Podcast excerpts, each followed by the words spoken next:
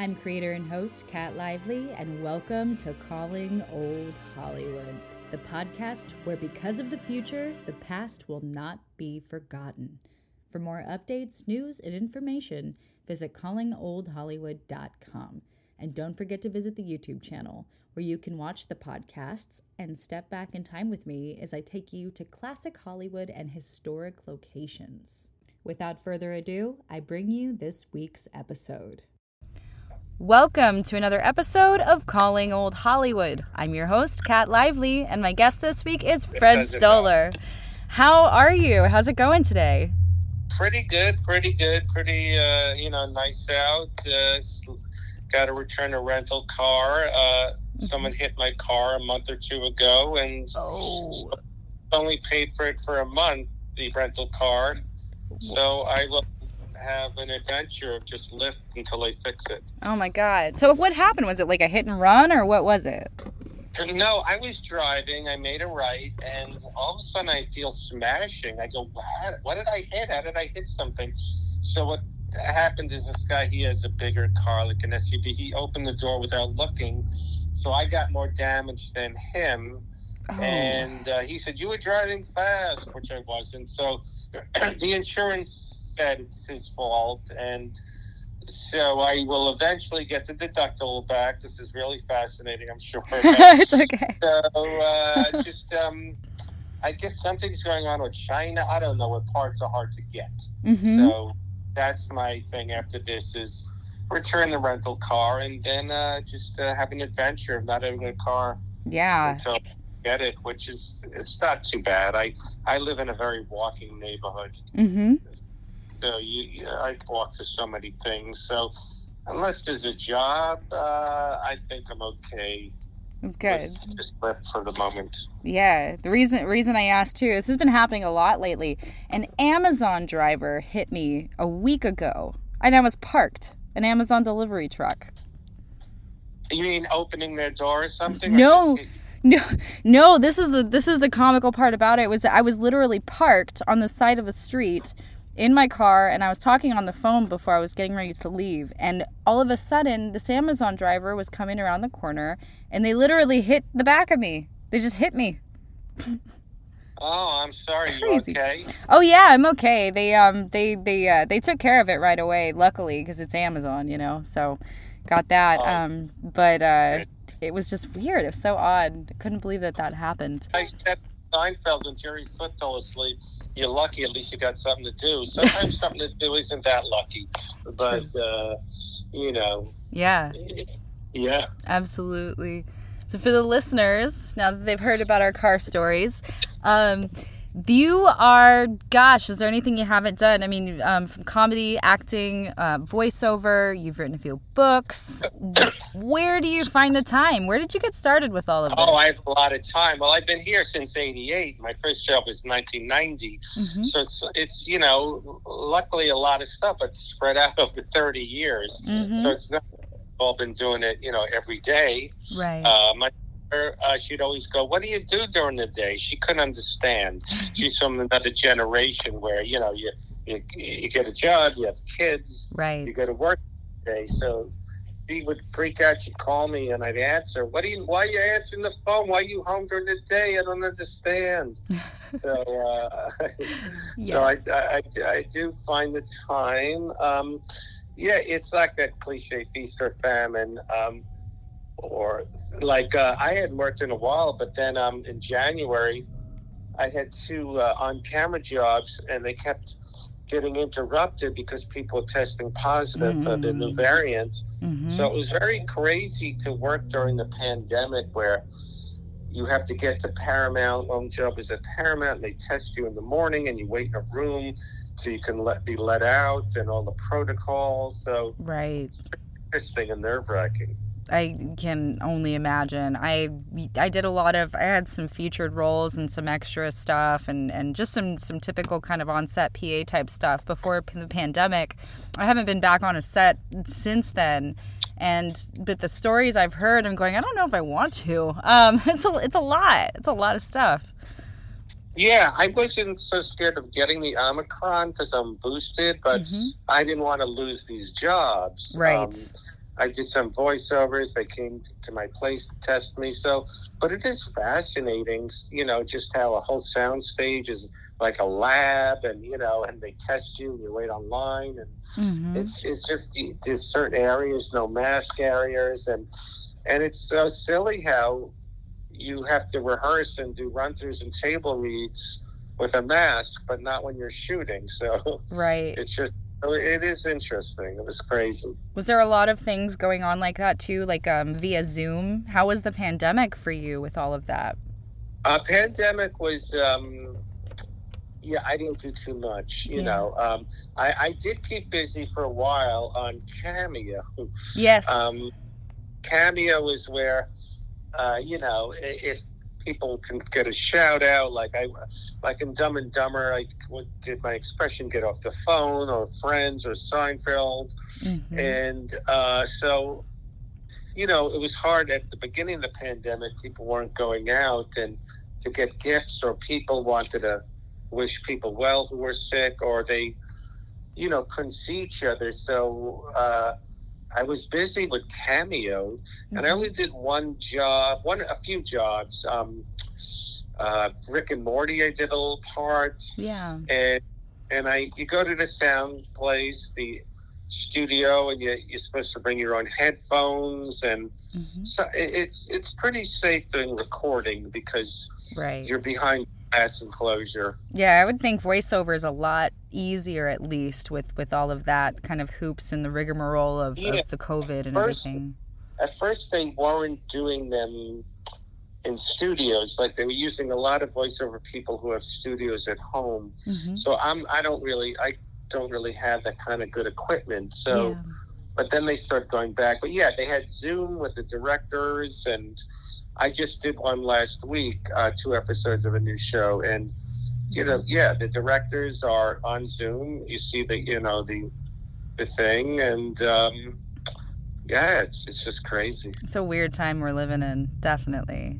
Yes, yes. Origin stories. Um, so you you were born in Brooklyn, and I'm assuming you were raised in New York and all of that. Is that where you? What was your first exposure to uh, to comedy, to film? Where did that interest really begin for you? Well, I, I grew up in Brooklyn, New York, in Sheepshead Bay, and it wasn't the you know the new artsy kind of Brooklyn, you know that's I'm not familiar with it. Well, there are different sections. I grew up; it was like you know small-minded, racist, like Saturday Night Fever, Welcome Back, Kotter. Yeah. You know, Brooklyn you'd see on the old shows. Now Brooklyn is like the TV show Girls and all that. Yeah. And, hipster um, gentrified now. So, and I'm old, so we didn't have the internet or hmm cable, so you didn't really know how showbiz worked. Now, you know, you could watch, you know, before the internet DVD behind the scenes. So I had no idea how you got into showbiz. I, I kind of assumed. I heard stories you had to be a child actor. You know, your parents had to start you. I didn't know how you did it, so I really didn't have the dream so much. Um, I knew the real world wasn't for me Yeah. but I didn't what I was going to do. So then there was a comedy club in Brooklyn, in Sheepshead Bay, in our neighborhood called Pips. hmm And uh, this is before the comedy boom of the 80s. Right. Richard Lewis and Billy Crystal, before they made it big, were the comedians. hmm And I went with my oldest sister. I didn't know what a comedy club was. I didn't really know anything or like stand up. I wasn't. They didn't have like comedy nerds back then. You Yeah. know, comedy. Now it's you know obviously bigger. It was hmm just kind of old school, kind of old uh, Catskills. You know, Right. Borscht Uh, but then my, one of my sister's friends was telling me, he goes, "There's a club in Manhattan called the Improv." hmm and Richard Lewis and Billy Crystal. Um, no, no, no, no. Um, Jimmie Walker and Freddie Prinze. Oh yeah, yeah, yeah. All right. They did their act at the Improv. Then they got on the Tonight Show and they got on the sitcom. So that planted the seed in my head. Oh, that's how you get to be. I, I love character actors. I, Mhm. you know, like the Bob Newhart show and Oh, everything. But I didn't yeah. did it. So Completely. then it made me have the fantasy, even though I was very, very, very shy, very depressed, and I Mhm. wasn't comedic, I wasn't funny.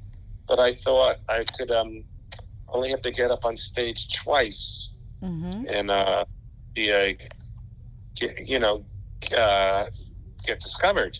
Yeah. So, so I just put together an act when I was 17, and it was all these corny jokes, you know, about a bad neighborhood. I would just listen to Richard Pryor albums, Yes. and I didn't live in a bad neighborhood, not too bad, Mhm. but you know, that's what I thought you had to do. And I quit for a while, and it was very difficult. But I just started hanging out at the Improv in Manhattan, and I still was shy and depressed, but that became my persona. My head was down. I couldn't look at the audience. Mm-hmm. And uh, then the comedy boom of the 80s hit, and there was lots of work around New Jersey, Long Island, and Connecticut. Yeah. So you kept with it, but how were you? Um, how were you initially perceived when you when you went up there when you had uh, stage time? Well, when I came back, I quit for three years, and I came back when I was 20. Mm-hmm. And you hardly would, you'd have to pay your dues and hang out. Yeah. And, and once every few weeks, I'd get on like two in the morning. So no one was paying attention to me. Mm-hmm. But then I I started just doing you know stuff that was true about my mother. Like she's she's uh, there's not a lot of warmth and affection between me and my mother. I asked her about it. I said, Mrs. Stoller, and and just uh, just jokes.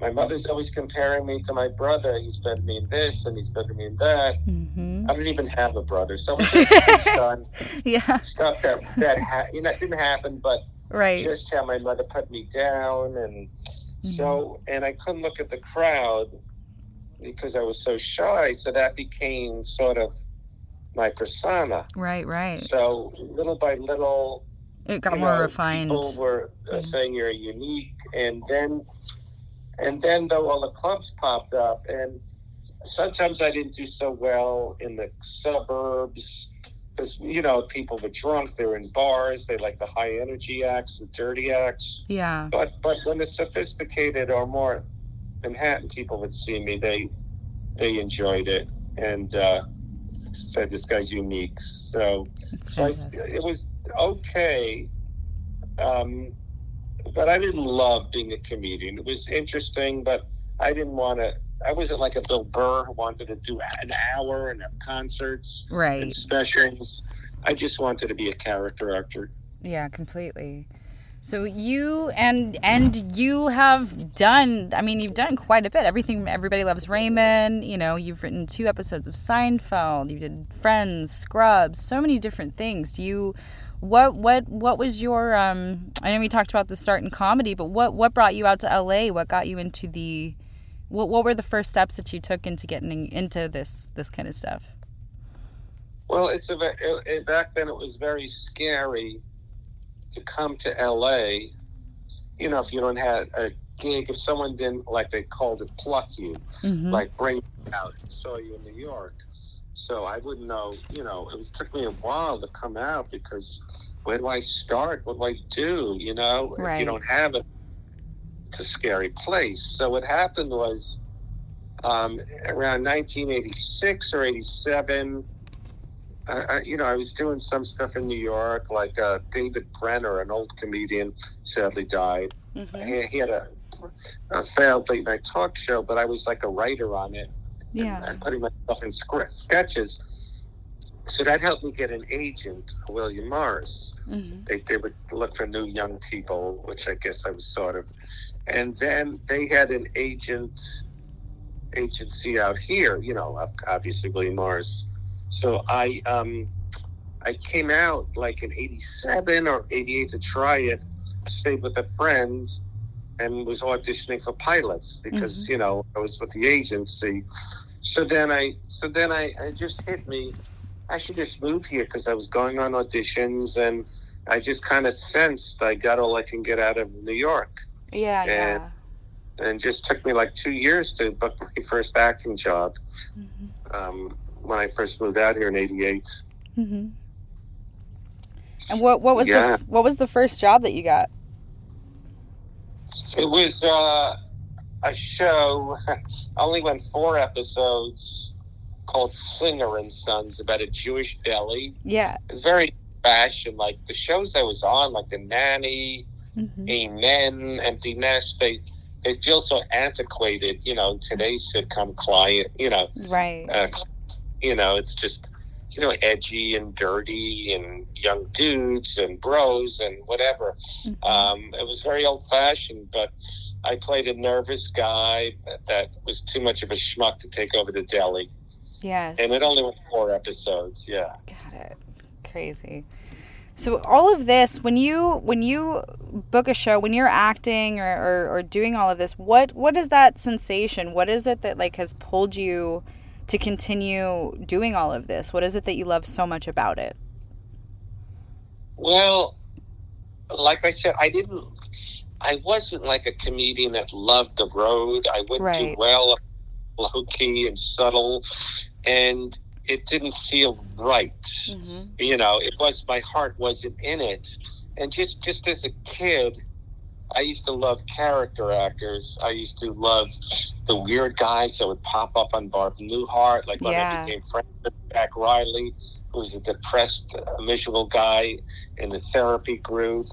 And I guess I used I used to love like reading TV Guide, um, who was working, who had guest parts, ones I would recognize. You know, the old days when there were only three channels, even before Fox. Mm-hmm. you kind of tabs on who's working, and I used to just love reading TV Guide. I used to love reading the credits, like, oh, this guy, this guy. I used to love like black um, uh, pe- people, obscure black actors. Well, they weren't happy they were working, so maybe deep down, that's what I was uh, wanting to be because that's what I loved. You know, Yeah. I didn't have the confidence that I could be a star, but I just loved those little character actors. So Pop up. Yeah. I think when I started popping up, it felt more like real showbiz than, um, the, you know, in a bar or where they don't pay you. Or you, there was a, a movie that wasn't about comedians, but about um,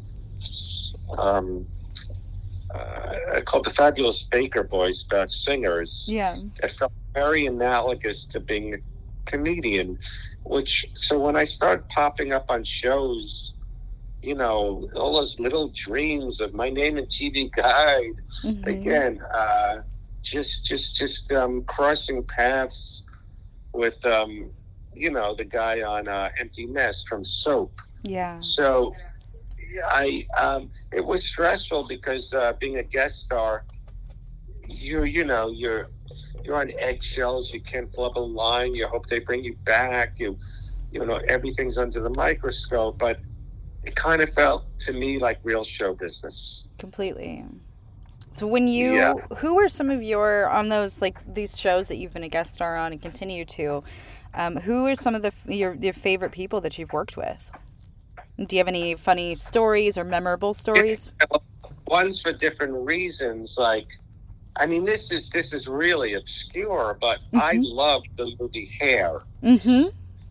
Treat Williams, I loved him. Yes. And it's a show with Shelley Long, no one heard of, called Good Advice. Mm-hmm. But I was hanging out, and he was telling me all the behind scenes stories of hair, Oh my just god. weird Yeah. things. Like uh, when I was on Raymond, I loved the movie Dog Day Afternoon. Mm-hmm. So Charles Durning, who died, was a was a star of that, and Peter Boyle from Taxi Driver. Mhm. So I grew up in the seventies. So I loved when I would hang out with someone from some, you know, some of my favorite seventies movies, Yeah. or I mean, I loved well Tony Shalhoub from Monk, Mm-hmm. and uh, this was the sweetest guy, and and then the late Norm Macdonald. Uh, you Oh know, yeah, yeah. Were you... we laughed our asses off working on. He had a show, the Norm Show. Yes. Um, me and him and Artie would sneak off and play tennis, and because Norm had to beat him, and we'd be, he'd be throwing rackets, and, and and they couldn't find us. Just silly. Just uh. Norm was the funniest. So it just he didn't care about the show. He was more interested in tennis. So I had some big laughs working with him. He seemed like such an amazing guy. I met him briefly one time, um, and he just seemed like such a delight. He could be on. He just was a charmer in that. Hey, how you doing? All right, all right. Like that was his persona. Just yeah, just uh, what's going on? Where'd you meet him? Oh, uh, on David on the set of David Spade's old show Lights Out. It was it was very brief. Oh, Yeah. But I remember because I grew up, I was such, I mean, my, I myself am such a fan of comedy, and, and Norm was always one of my favorites. He just had such a quality about him, uh, as everybody knows, you know. He just was so Yeah. one, one in a million. toured with him uh, a few years ago. I thought I could come back to stand up. I was opening for him, and it's just like what you think it would be. Like he's he could be a ball buster. He's like a kid. He can't drive. He doesn't know how to do Uber. He left to do his assistant. Yeah. And it got it got a little annoying where I said, "Norm, I don't need this. I don't want. I'm not going to be Baba Booey, you know, like yelling at me if, if he said I did something wrong." yeah. But we laughed our asses off, like I said. It still Yeah. was, yeah, so legendary. I mean, um, Definitely. yeah, um, yeah. So sometimes you cross paths with some legendary people. Like I said, I grew up not a comedy fan, but more a movie fan. So when I got to work with um, people from movies from the set, yes, or yeah, like Treat Williams from Hair, like I Mhm. said, or um, other people from shows I grew up watching. Yes. It was really exciting. Did you? I, I did. I, I was on a show, Amen, Mhm. and worked with Sherman Hemsley from the Jeffersons. So yeah. just the fact uh, doing stuff like that was fun. just like really special moments in time like you know i've had uh, some moments like that too it's like you grow up kind of watching these people and they become your you know your thursday night entertainment they become all of these things and then it's it's just it's almost like a full circle years later where you're face to face and you're kind of working on something or you just cross paths exactly you know it's it's a really Well, I, I wrote in. I was on a show, Handy Manny, a kids animated show, Mhm. and I wrote some episodes, and one was with Henry Winkler. So oh man yeah, I, I um, on animation, you, you get to work with people like uh, Marion Ross from Happy Days, or um, or Fred Willard. I became a friend. Oh. And Fred Willard would have these parties Mhm. and would have all these people like shows you probably don't never heard of. Mary Hartman, yeah so, uh, people from Soap, from Mhm. Laughing, yes you all knew Fred Willard. So. Um, he was amazing yeah, Yeah. So I got to work with him. Yeah, I mean, things I'm thinking about, I take for granted. Like, um, I, I wasn't in a scene uh, when I was on Sabrina. Um, hmm I remember I was in an episode with Martin Mull, yeah and I grew up, you know. And I said, I don't know if I could say we worked together because, you know, we're not really in a scene together. He goes, Oh, we're on the same check or something like that. Uh, check's the same, but Mhm. Yes. So, I mean, Norm said it.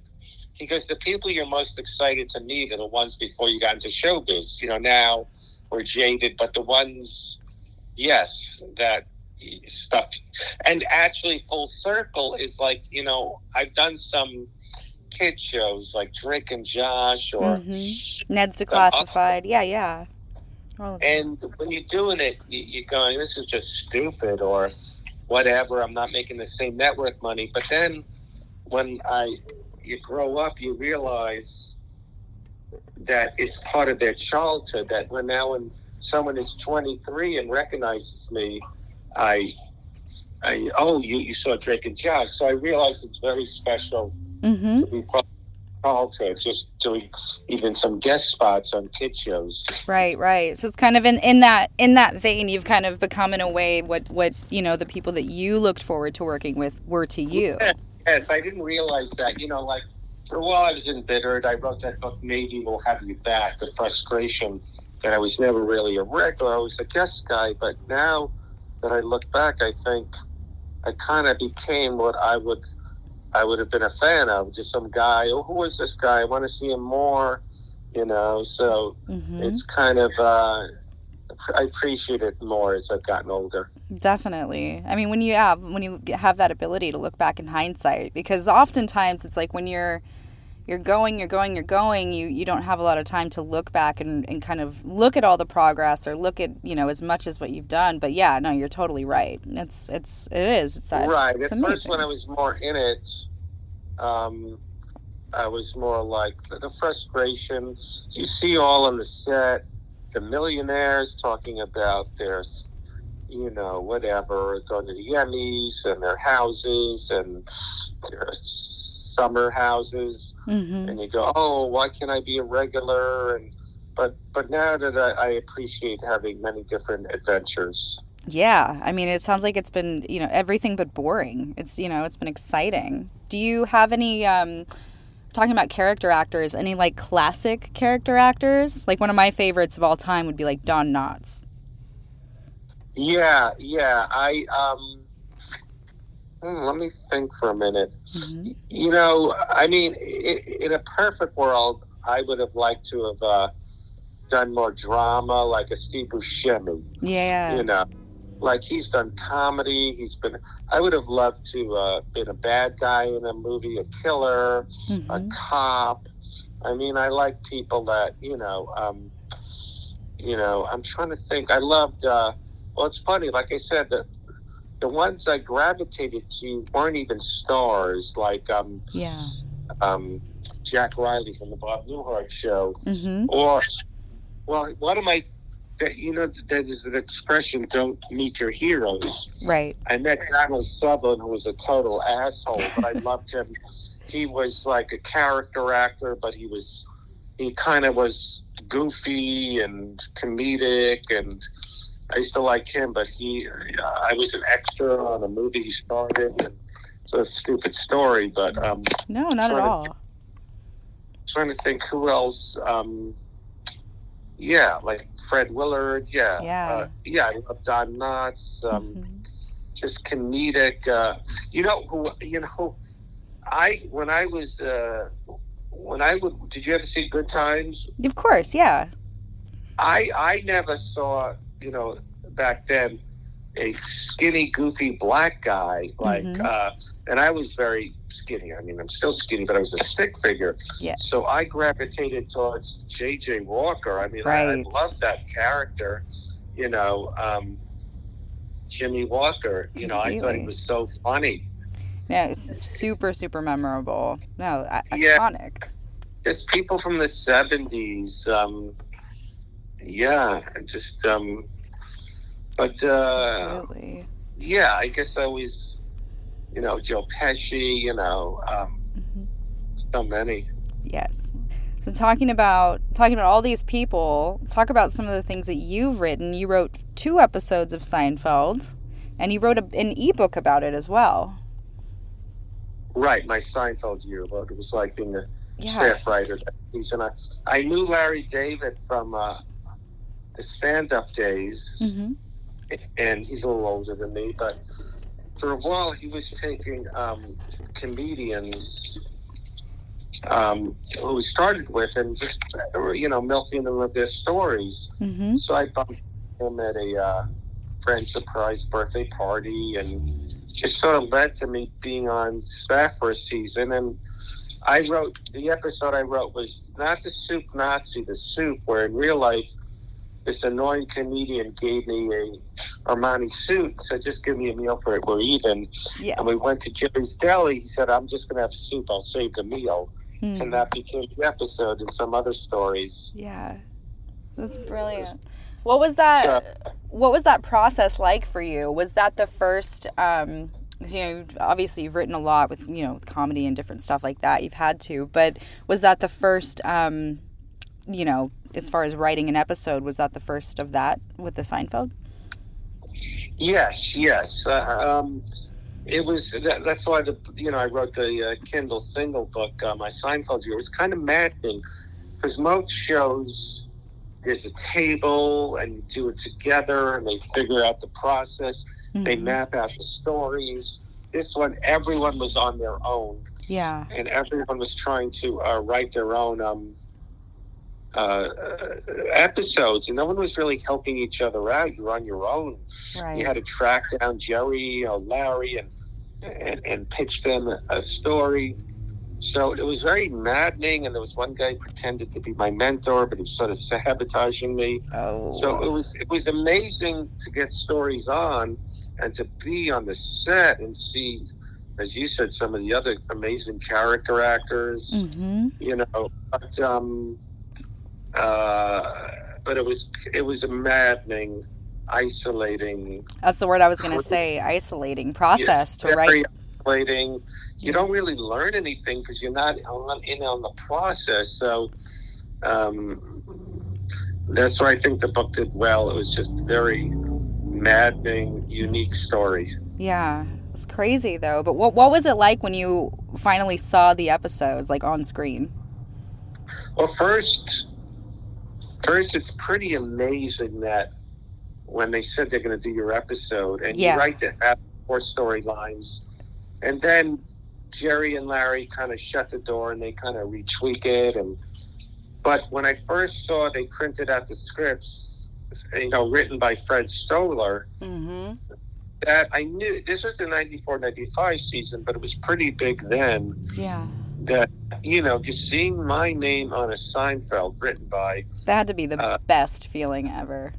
yes, it was. It's you know you know it was a show that I you know I knew. What is it like? Twenty five years later, it's still you know, it's pretty big still. Yeah. Um, so uh, I kind of knew that okay, this is this is pretty cool, even if it goes no further than this. That I had this happen. Mm-hmm. So I, it was, but you were cautiously happy because you're always on eggshells. Like Larry, oh, what are you doing? You know, and uh, it's a stupid idea, and and I would get out of his way. I was very intimidated. Right. So you know, always on eggshells. Will they change it? Will this that? But I kind of knew. All right, this is this is pretty cool, Mm. you know. And uh, so then, usually there's a live audience. That episode, for some reason, wait, no, there was a live audience. So the one I acted in, there was no live audience. Mhm. But um, you know, my friend Joel from Brooklyn flew in to watch the taping. Mhm. My friend Bob came, I think, with his daughter, his son. You know, so, so uh, it was very, very exciting. And you know, back then we didn't have iPhones, Mhm. but we still, I still have pictures. We took pictures. You know, um, being on the set. So, yeah, it was. Um, I knew. All right, so I knew I was still on tenuous ground because I knew I wasn't. I got those four storylines. You had a picture Jerry Kramer, Elaine, and George story, and I was having trouble getting a Jerry story approved for my second episode because he doesn't have as many flaws. He's not, you know. Right. So I knew I was kind of not doing so well getting my um, second story on, but but it was like that day was the day to celebrate. But then back to the drawing board, you know. Exactly. Yeah. I mean, yeah, celebrating cautiously, but also, yeah, I mean, com- super commendable. And then, like, yeah, like you said, just right back to it, right back to the next thing Yeah. completely. Right, being on my own, trying to get another storyline approved and striking out. Yes. hmm Yes. I mean, that Yeah. it's just, you know, the episodes that you did right were just, like you said, I mean, they're still pretty big. I mean, people know these episodes. So it's amazing. Yeah, no, it's it's uh you know it's it's uh, I appreciate it. Yeah. Yeah. Where do you find um, inspiration? You know, when you like something like this, or, or or you know, guest appearance, or doing voiceover. Where do you, you know, clearly there's rehearsing, there's memorizing, there's all that. But how do you get into, how do you get into the characters? You know, it's uh, it's funny. Like I, I wrote my book that you know I I have auditions and I'm being myself, Yeah. and they go not aesthetic. So I guess natural schmucky get kind of develop this persona that even when I'm not, you know, putting it on, Mhm. amping it out. Uh, so I don't fit into puzzles. Either they want me or not Mhm. and that's wasting my time with an audition. You know, I don't. You know, I'm me. It just, you know, I'm almost from a different era. Like the shows like Barney Miller and where everyone was a character. Now shows are so real where you you know, they if you're a guest, it's more information, right. not as comedic as when the shows I grew up watching or were on, yeah. where every fine part was a character. Now Mhm. it's so real where they don't want you to be a character. You're a distraction. Mhm. So I, I, you know, I Which is I kind of a remember I'd shame. go to acting class, take a, a coach for a while. Then I bumped into this uh, actor I knew, and I said, "How, do you uh, prepare?" I said, uh, "Do you have substitutions?" He goes, "It just comes out in the words. You say the words." Mhm. And I really like. It's not too much to figure out, you know. talking about the character actors versus you know you make a really really strong point there with how things are kind of more realistic now i mean you know when i think of sitcoms i grew up with you know i'm still fairly young i'm like 28 but i was raised in a household where we were watching like mork and mindy and three's company and Right. you know it's like that's the stuff grew up watching too. and, Yeah. Um, right. So that's why. Yes. so now I, I had some auditions a few years ago, like for Ballers or something, Mhm. and they go more straight, more straight. Where unless you're one of the leads, Mhm. um, they're not too comedic. All the guest stars serve the leads, or they're just like I said, giving information. Like I had an audition for a show, Speechless, a few years ago, an administrator yeah and I'd be a schmucky one, but they wanted not a distraction, like it's also real and not like you said, not like Mork and Mindy or um right uh what was the other show? Oh yeah. threes yeah My threes eight- company yeah My agent wanted me to audition for a part on Fresh Off the Boat and he had to be an auctioneer and, and be a real auctioneer, which I'm not. And Mhm. like I'd be good at schmucky, nervous auctioneer, you know, but no, they, they want like real so much that um you know, the two jobs I did in January, one was for Nickelodeon kid show, one was a Disney. Mhm. And those are still that old style where it's sort of every part is kind of a character. It's a little more, yeah, it's more know? whimsical. I feel like there's more life. I mean, there's more life in shows like that. I mean, not necessarily kid shows, but you know what I'm saying. Right. The Now, characters. like I tried watching that Aidy Bryant show Mhm. and uh, I forgot what it's called. Um, Shrill. Yes. And everyone is so brooding or they're like hipsters with the goatees, you know, and it's Right. just yeah, so I'm almost yeah, I'm a, I'm from an old fashioned thing where every part was yeah, like you said, Mork and Mindy, just uh, a character. Yeah. And I Um, loved that. It was this kind of childlike, almost this whimsical air about these kind of shows and things nowadays. Yeah. I mean, things are so serious and it's also it's or just. it's or it's so again, I'm not a prude. I like hmm nudity or whatever, but hmm it's just there's trying so hard to be edgy, you know, like talking about you know whatever, like oh the condom, you did you take it off or this or that, hmm which they're trying to be so real where it's just you know like pushing the envelope. Where I mean, there's some comedians like you know, I mean Louis C.K. Forget the scandal for a while. He's a genius and great, but sometimes. it's not him or others, we get it. You're, you're pushing it, you know. Right. Right. It's like it's it's just like Step back you and have some fun for a You're bit. talking about rape. It's like Yeah. it's like not that I'm squeamish about it, but you know, mm-hmm. you're trying so hard to show. You know what I mean? Yeah, no, completely. Completely. What do you think? I mean, what do you think the future of I mean, right now obviously we're seeing a lot of things that are that are changing. You know, I've got a lot of friends in comedy where they're like, you know, we're we're going through this thing right now where it's like is this okay? Is this not okay to say? Is this going to are you going to get canceled on Twitter because of, you know, ABCD? What do you think about all of that?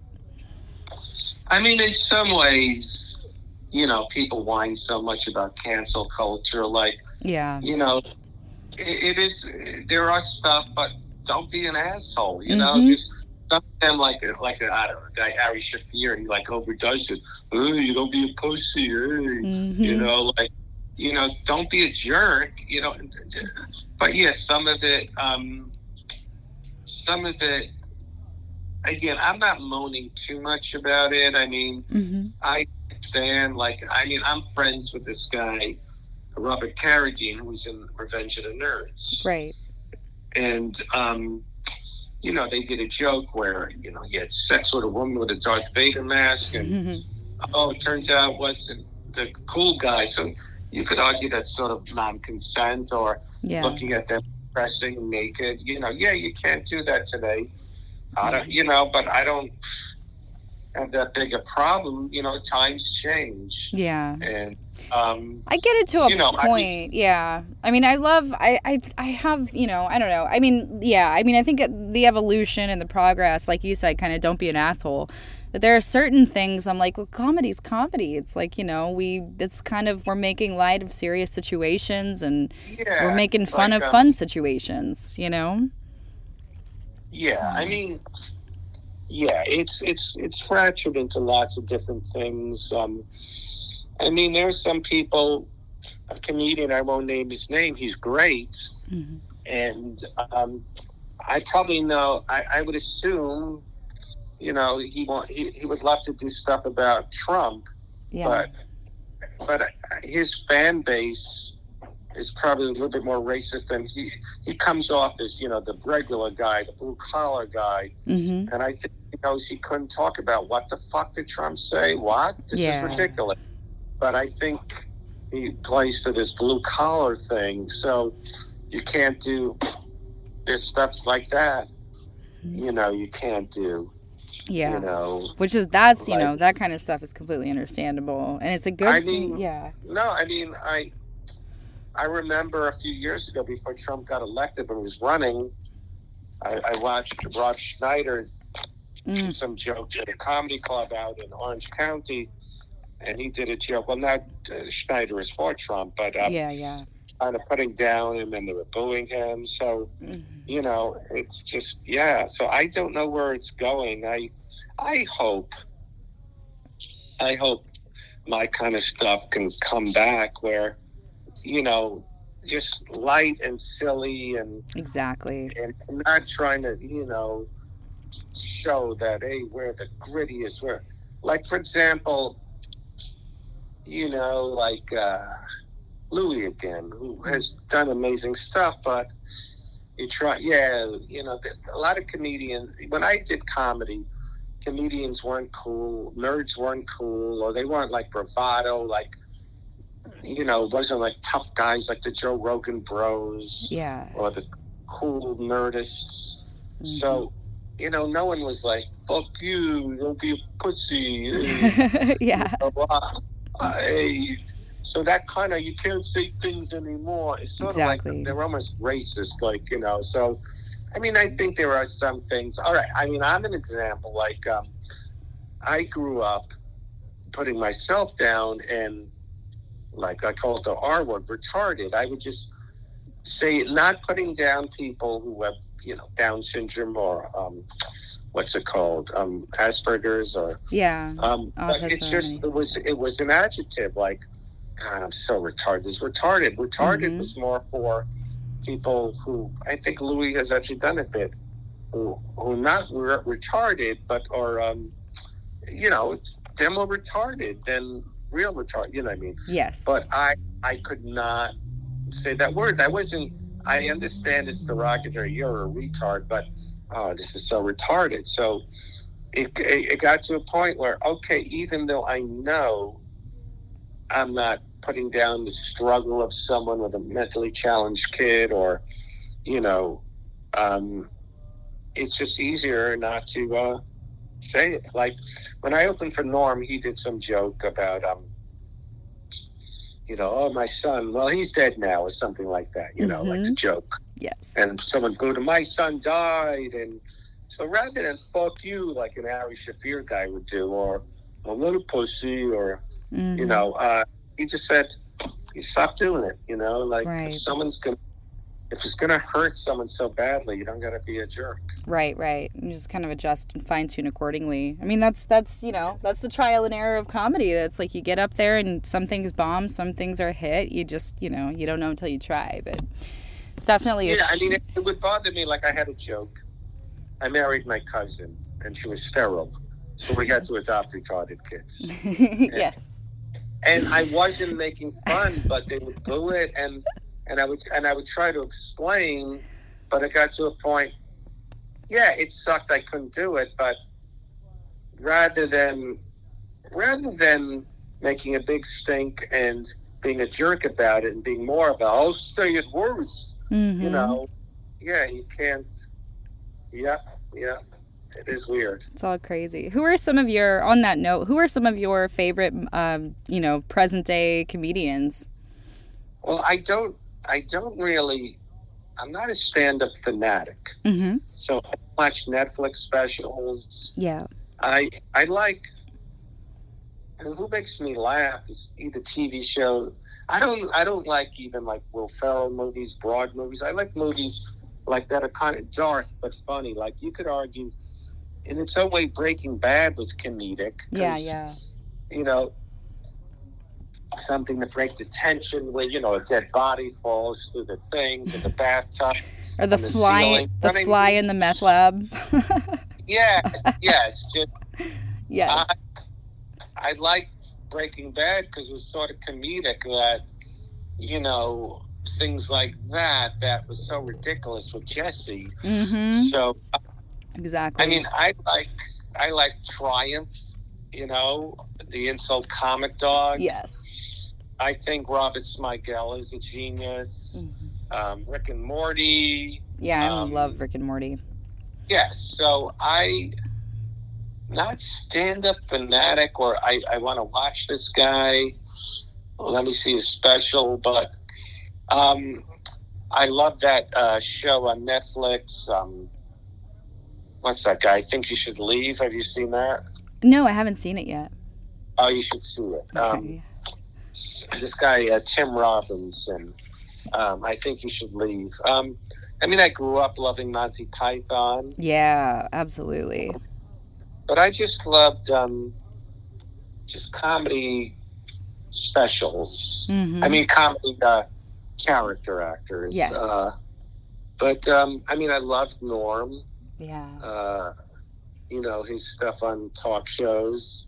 Speaking um, of the Gate Show, how did that come about? I've seen a couple of those, and I think those are the greatest things ever.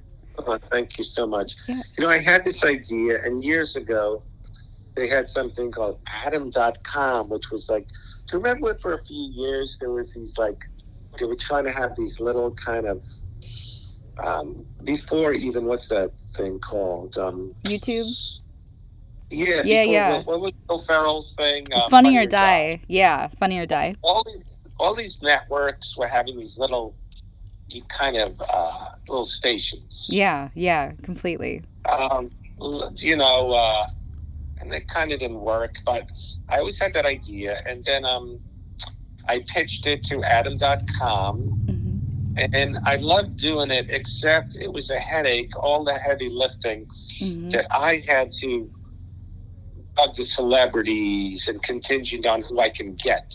Right. So we only four of them, and uh, it just was, you know, keeping, you know, oh, it's sad. Two of them are dead. Bob Saget and uh, um, Fred Willard were on it. Yeah. Howie Mandel. Sarah Silverman did me a favor. Mhm. So I always liked the idea, but yeah, I had to. Uh, someone had to build a guard thing Mhm. you know, because we couldn't get a studio lot. So it, it was a fun idea, but it was hard to keep going. Yeah. I thought it was great, especially Howie Mandel, Sarah Silverman, and the and the Bob Oh, Saget that- episode was great. You know, it's one of those things where, again, you know, it gets exhausting. Like with a book, you know, you got to get blurbs, celebrities, or ask people to tweet your link and. Or, and then I've had other pitch things where who can you get? Who can you get? Mhm. Like you're good, but who's bigger than you? yeah. So, uh, so that's where I got burned out. Where I tried to sell things contingent on who I could get. So Howie was always a fan of mine. He he remembered me when he'd come to from Canada, first to New Jersey, and my friend John Mendoza is good friends. So I remember I had to make it easy. Like he was doing some show about uh, flash mobs or Mhm. something. So I had to go with my camera guy and get him and do it in two minutes and and make it look like he drew up um, drove up in another car Mm-hmm. um, and um, and we'd insert him so he, you know, we it's like same thing with Sarah. We went to her, um, and just made it easy. Like she sat in the car, Mhm. and we made it, you know, and um, so That makes a lot of sense. Yeah, yeah, yeah. Now I get I get what you're saying completely. Bob Saget came to the set, Mhm. and so did Fred Willard. But again, I it got to the point where with book events, who can you get to? I think with me, it's just been it's been this it's just this ridiculous love of I- I, don't know. It's it's it's as these as these times as the time goes on and as more and more people come out we're so over I feel like we're all so oversaturated nowadays with Yes. with what to even look at and watch. And you know it's hard to know when you have 50,000 options from Netflix to Amazon to Hulu to this to that. It's just what do you what do you focus on? It's hard. We're losing our will for attention span and you know having been uh, raised and, and grown up on all of the the kind of classics up to like you know the 70s 80s 90s uh, and present day those influences that's part of why i started this podcast is i just felt so passionate about like you know we, we well all these new things are coming out we can't forget where we came from you know you know that that's why when I do a, a, a guest star part or a voiceover, like I said earlier, it feels like show business. Like, yeah, my dream, my seminal years was uh, just the people that pop on on shows. Oh, there's that guy. I'm glad he's working again. I like that guy. yeah You know, definitely well you're definitely So- that person so that's amazing you know. So, um, yeah. So that's why. Uh, yeah, and it gets it gets tiring because, you know, when I first started working, it was hard, but the stuff that came your way was more real. Now everyone has a sizzle reel, a YouTube thing they want to put on, a Mhm. short film because everyone can do it. Yeah. Where it seems there's more opportunity, but a lot more bullshit. Right, right, Yeah. right. Completely. So, and and it's like this, oh, go ahead. I got talked in. I get tired of being talked into doing things for free. Mm-hmm. You know, not this, but I'm saying, like, but yes, Yes. yes, just you get like uh, not not so much you need the money or, but yeah, there's just a lot of a lot of delusion. a lot of hurry up and yeah, favors and things like that. Completely. And and nowadays too, it's like everyone with a phone or a laptop, you know, has the ability to What I meant. create, and some of it just is not good. it just, you know, it just it's not. good or delusional or Yeah. Yeah, you know, and there's a lot. Yeah, there's a lot of people. I'm not one of them. Hard up like, oh, you got a mic, you got a a thing, oh, a, a camera. I'm, I'll run there. Yeah, Mm-hmm. yeah. Definitely.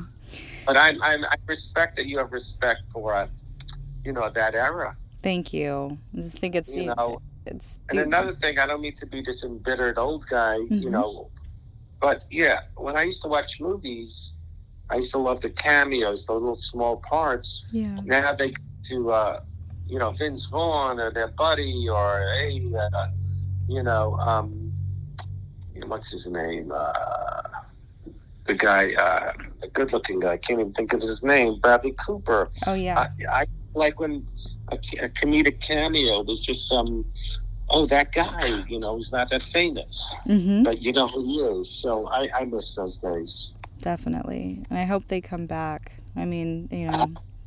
was- I hope so. I think, uh, hope, you know, just what's fun is fun. completely. I have two, Yeah. two final questions for you, and we'll wrap up this episode. Number one, um, advice to aspiring actors, character actors, writers. What would you say to them who are listening? Don't be a, a, a permanent student, Mhm. um, like in an acting class. Like they keep you dependent on them.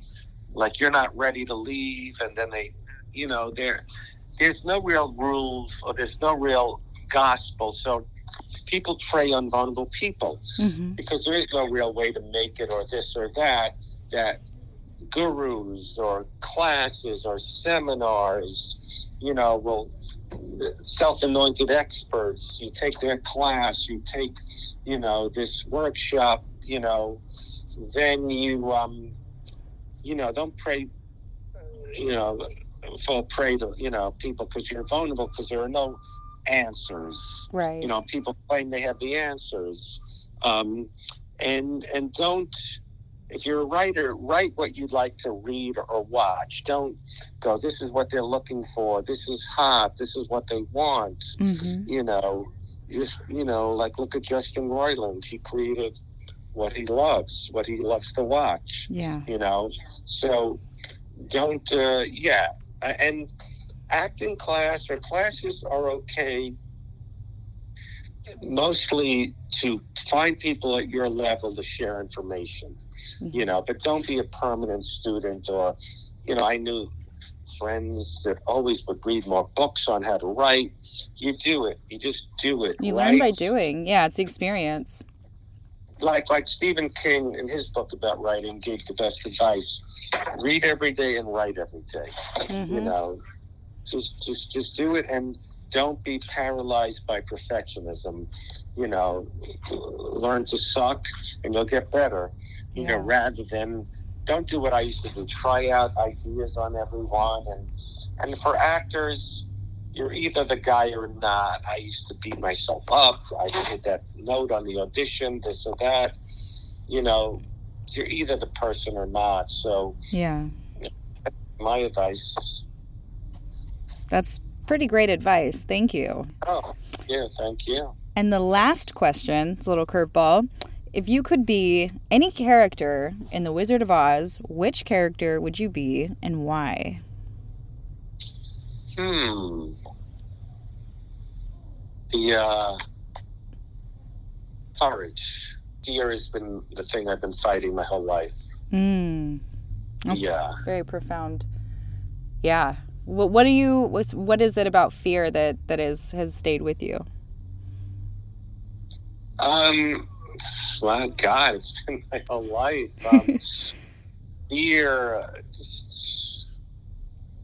Um. I, I was. My mother, you know, was instilled all her fears in me. Um, she, I grew up. She's going. It's almost over. You know, of just. Uh, I had more issues with shame over shame for being myself. Shame. You know, just I, I I wish I could have embraced who I am and acceptance. Mm-hmm. You know, that's a big issue. well, it's not too late. Health, yeah. Yeah.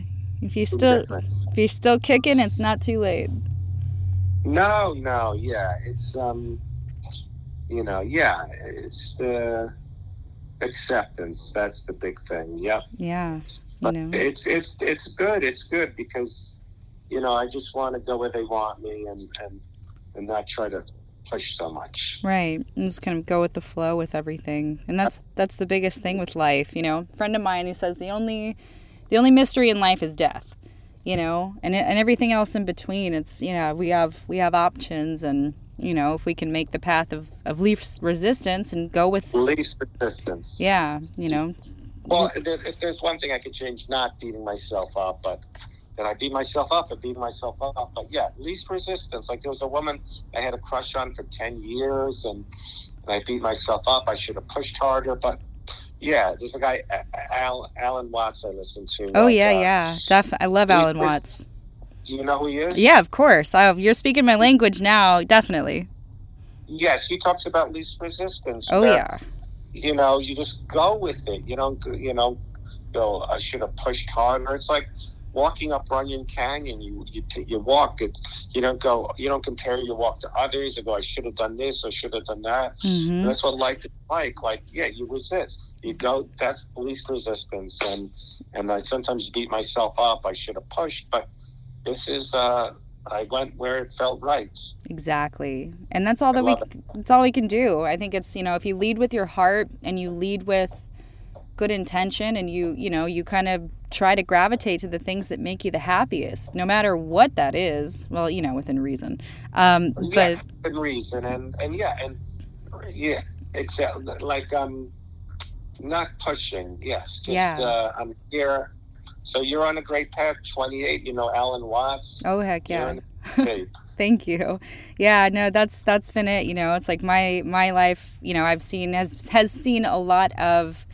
Uh, unfortunately, a lot of death very early. Um, you know, my mother, brother passed when I was very young and moved around a lot. And um, but art and and creativity and things like that. I came to LA when I was 21. I've always loved LA, not for fame or fortune or anything, but just to thought, well, you know, if I'm going to be creative, I might as well do it in a beautiful place um, where things are always happening. And that's all it's ever been was just, you know, like I said, you know, lead you lead with the heart. You go go towards what makes you happy and you just that changes and you learn lessons and you, you kind of roll with it. You see what happens. It's yeah. It, it took me a while to learn to stop pushing. I mean, I nap a lot because I I think I've been doing you know for 40 years in this business and my mind gets burnt out to trying to figure out where to go, what to do, what should I work on, what should I push, what should I pursue, mm-hmm. and I, I, let it go. But it's exhausting.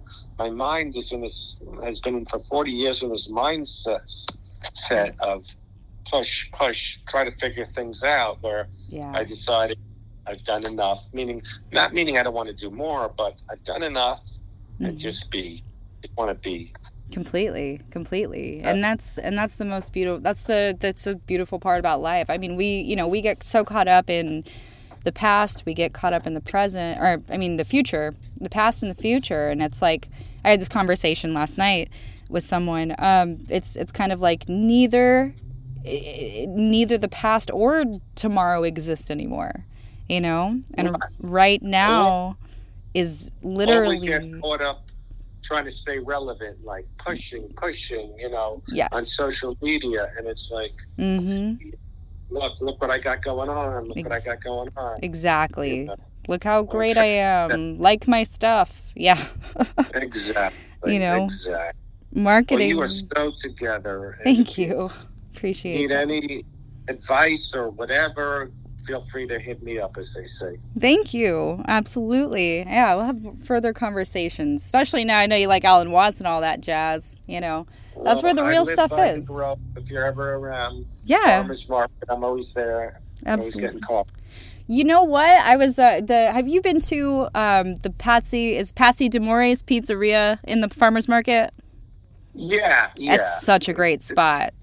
Yeah, no, I, I live two blocks, so yeah, just my way with social anxiety. You could just peek, peek in, have a little conversation, go home. You know, it's just good to people watching. It's great. And it's such a historic, yeah. beautiful place. We'll have to do something sometime soon.